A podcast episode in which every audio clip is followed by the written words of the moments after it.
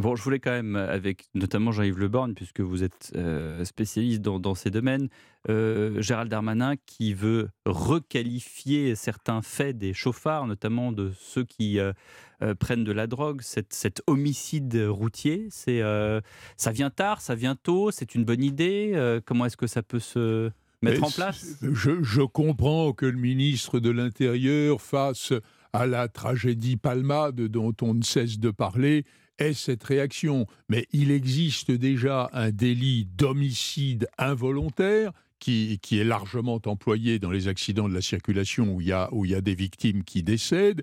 Il y a aussi des circonstances aggravantes lorsqu'il s'agit d'un conducteur qui est sous l'emprise de l'alcool ou sous l'emprise d'un produit stupéfiant le seul élément qui me semble nouveau, c'est celui de la suppression totale du permis de conduire des 12 mmh. points qui mmh, tombent mmh, d'un coup. Bon, euh, je, on, revient là, en lisant ça, je me disais, on est dans la démangeaison de la peine automatique.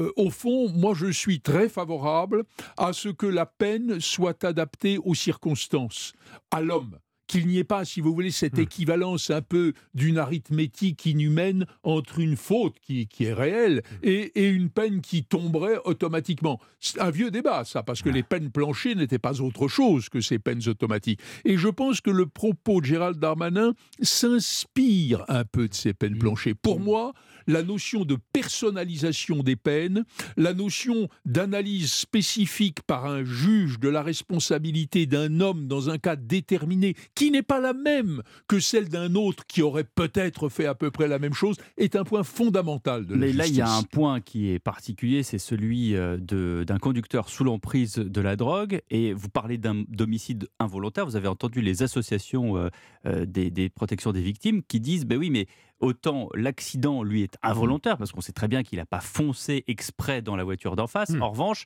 ce qui est volontaire, hmm. c'est qu'il a pris de la drogue avant.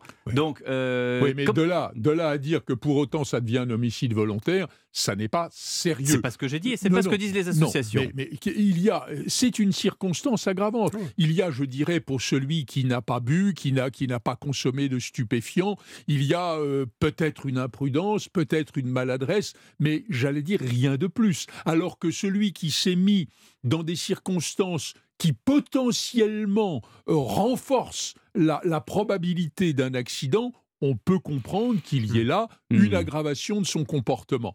Mais néanmoins, on demeure dans l'homicide et dans les blessures involontaires. Néanmoins, à l'ouest, rien de nouveau, si je vous comprends bien. Euh, Frédéric Dabi. Je noterai un seul point, qu'un seul point, parce que je suis moins spécialiste que Jean-Yves Le Borne, bien sûr, là-dessus, c'est la tentation... Euh, euh, à laquelle il n'échappe jamais de toute personnalité euh, politique, que ce soit un président, que ce soit un ministre de l'Intérieur, à j'ai pas envie de dire surfer ou d'exploiter, mais quand action, je dis action réaction. Voilà, comment euh, un événement, un fait, voilà, comment un fait divers, comment un fait de société s'impose, crée une émotion légitime dans le pays et il ne peut pas cet acteur politique ne pas prendre la parole, proposer des choses. Souvent, les dispositifs proposés existent déjà dans notre code pénal et dans notre euh, hmm. justice. Et le problème, c'est pas euh, augmenter le nombre de lois, c'est plutôt l'efficacité et le traitement rapide de ces affaires. Mais ce que dit Frédéric Dabi est, tout à fait exact. Le seul problème, c'est que ce n'est pas à l'autorité politique de hmm. répondre à un drame qui se situe devant nos yeux. Ce n'est pas plus non plus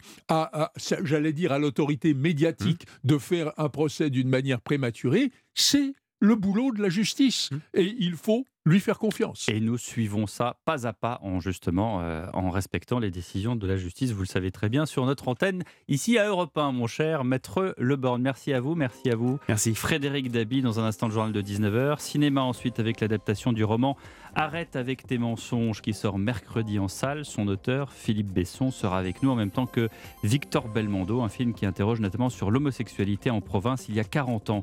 Puis notre panorama du dimanche et place au ski cette saison. C'est dans les trois vallées qu'on suit les mondiaux cette année. L'occasion de parler de ce sport fascinant qui repousse sans cesse les limites. À tout à l'heure.